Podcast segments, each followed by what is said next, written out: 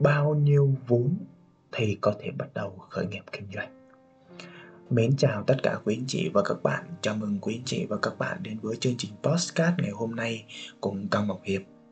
Và trước khi bắt đầu chương trình ngày hôm nay, Dành cho những anh chị nào mới tham gia lắng nghe kênh Postcard này, Thì tôi sẽ chia sẻ chủ yếu trên 3 mảng chủ đề lớn. Thứ nhất là về khởi nghiệp kinh doanh. Thứ hai là về sức khỏe.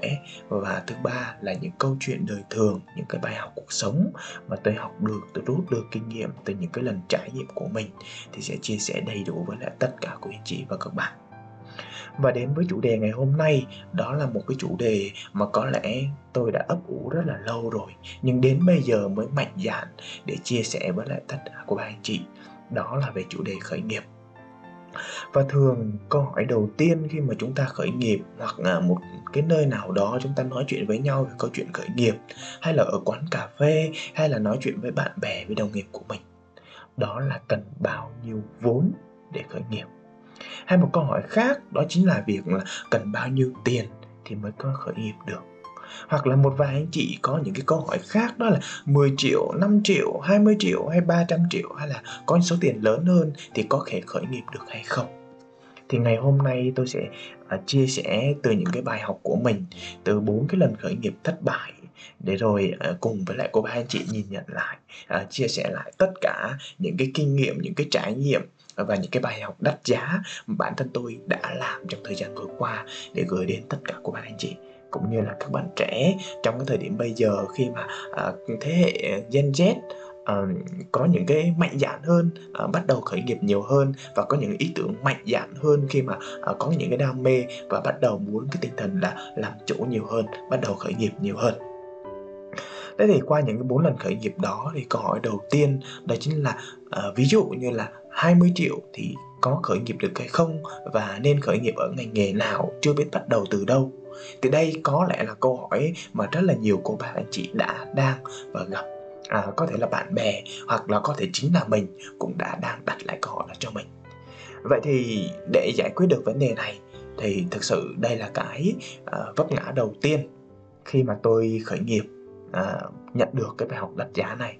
Đó là cách đây uh, khoảng cỡ 5 năm thì tôi bắt đầu khởi nghiệp và có một cái số tiền trong một khoảng thời gian tích cóp uh, từ việc đi làm rồi là đi làm thêm cũng như là làm những công việc khác tích cóp lại để khởi nghiệp.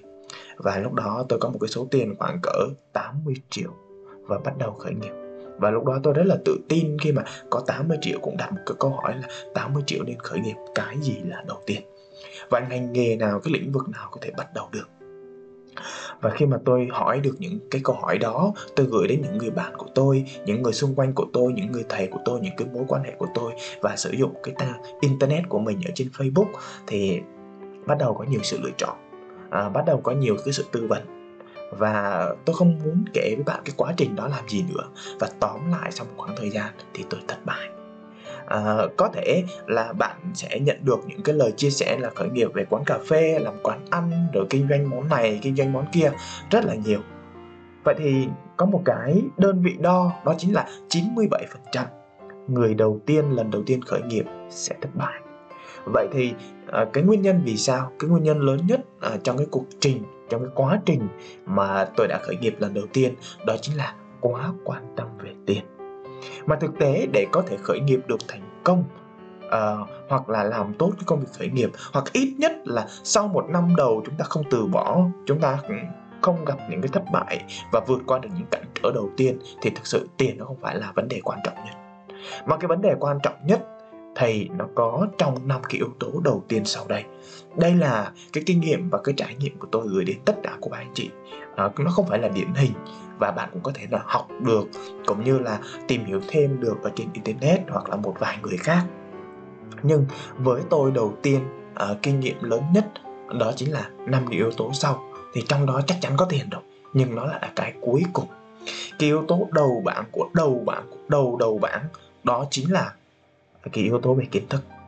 À, cái này rất là quan trọng nhưng mà rất là nhiều của ba anh chị sẽ bỏ qua.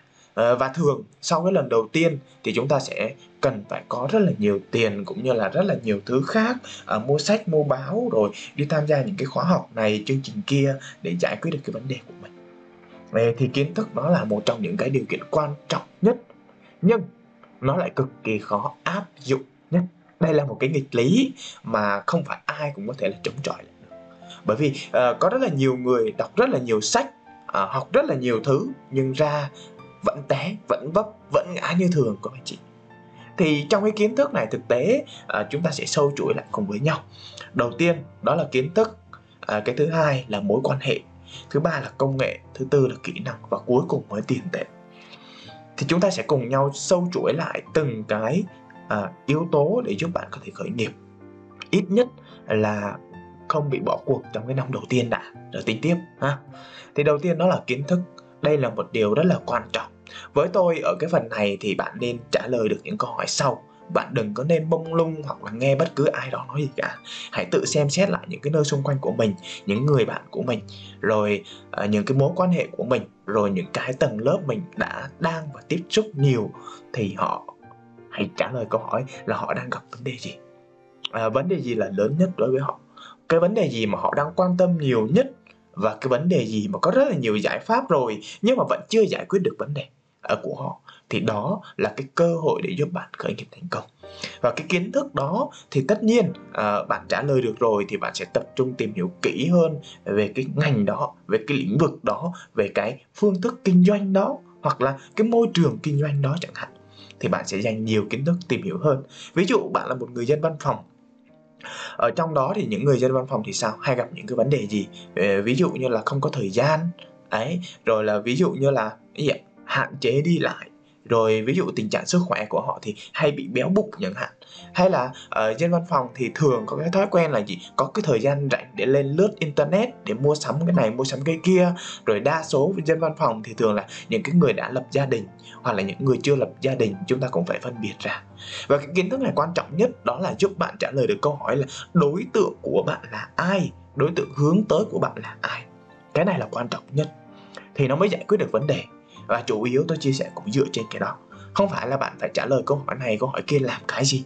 Nhưng mà cái việc đầu tiên chúng ta cần phải xác định trước khi khởi nghiệp, đó chính là cái đối tượng mà chúng ta hướng đến là ai, họ đang gặp vấn đề gì, họ đã sử dụng những cái giải pháp nào rồi, và giải pháp nào đã giải quyết được cái vấn đề của họ chưa? Nếu chưa thì đó là cơ hội.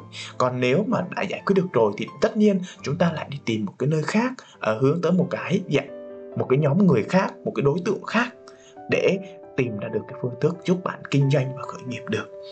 Đấy đó là về mặt kiến thức. Cái thứ hai là mối quan hệ. Thực sự cái thời điểm ban đầu khi mà chúng ta khởi nghiệp thì cái mối quan hệ quan trọng lắm của anh chị. Mối quan hệ là một trong những cái điều giúp bạn à, bán được hàng nhanh giúp bạn bán hàng một cách dễ dàng.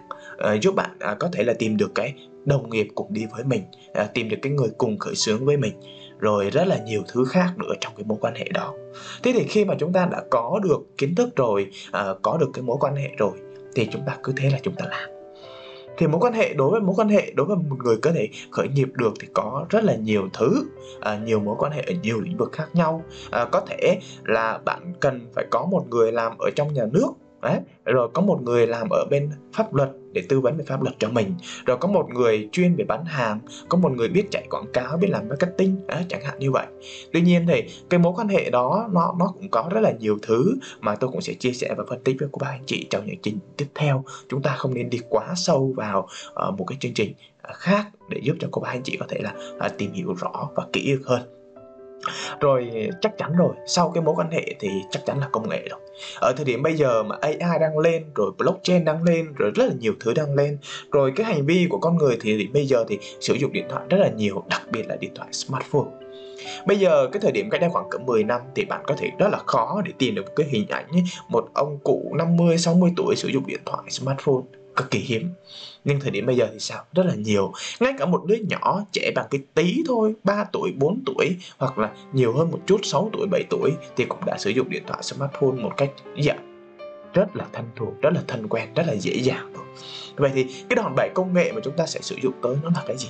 À, ví dụ bạn cũng cần phải biết cách làm PowerPoint rồi um, biết cách quay video rồi biết cách sử dụng những cái phần mềm khác để hỗ trợ trong cái quá trình mà mình làm marketing. Hoặc thời điểm bây giờ tôi đang xây dựng chương trình postcard này thì những cái công nghệ để giúp mình có thể hỗ trợ làm cái chương trình postcard này một cách hiệu quả nó là cái gì? Những cái gì thì giúp cho bạn à, tối giản được thời gian tối giản được công sức à, và giúp bạn thu thập được những thông tin nó chính xác hơn nó phù hợp hơn với mình. Thì đó là cái đòn bẩy về công nghệ nó quan trọng cực kỳ quan trọng và cái thứ tư đó chính là cái kỹ năng. À, kỹ năng của một con người để có thể khởi nghiệp được thì chắc chắn đầu tiên này à, đó là kỹ năng bán hàng. Bạn khởi nghiệp mà bạn không biết bán hàng thì chắc chắn là sẽ thất bại. Cái thứ hai là khi mà bạn biết bán hàng rồi thì bạn cần phải biết kỹ năng quản lý hay còn gọi là kỹ năng lãnh đạo đúng không ạ? Bạn uh, khi mà khởi nghiệp thì chắc chắn rồi đầu tiên uh, chắc chắn là phải lãnh đạo được bản thân của mình.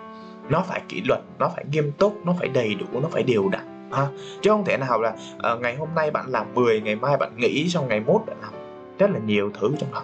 Và thường những cái người khởi nghiệp thì cũng nói lúc trước với lại tất cả của ba anh chị à, bạn đi làm ở bên ngoài bạn làm thuê làm nhà nước hay làm cho bất cứ một cái đơn vị nào thì có thể là 8 tiếng nhưng với người khởi nghiệp thì chắc chắn là 10 đến 12 tiếng thậm chí là 14 tiếng là chuyện bình thường. Làm thâu đêm cũng là chuyện bình thường. Cái đó là cái điều mà bạn cần phải xác định. À, chứ nếu nhiều bạn trẻ có cái động lực là uh, chán cái cảnh đi làm nhà nước đi làm công ty rồi mở ra để khởi nghiệp để không phải làm một ngày 8 tiếng một cái nhàn rỗi nhàn chán thì xin lỗi bạn hãy tiếp tục công việc cũ đi đừng khởi nghiệp nữa. Bởi vì khởi nghiệp nó rất là gian nan à, và thường những người khởi nghiệp là những người cực kỳ khát khao và có những cái ước mơ cực kỳ lớn thì người ta mới khởi nghiệp. Còn nếu mà bạn vì một lý do là ừ làm chán công việc ờ, ngày 8 tiếng rồi bị sếp chửi sếp la rồi những cái ý kiến của mình trong cuộc họp không được tôn trọng thế là đùng ra khởi nghiệp thì chưa chắc. Và lý do nó cũng thất bại rất là nhiều. Thế thì à, kỹ năng ở đây à, nó là kỹ năng bán hàng à, kỹ năng lãnh đạo và cái kỹ năng thứ ba đó là kỹ năng đàm phán.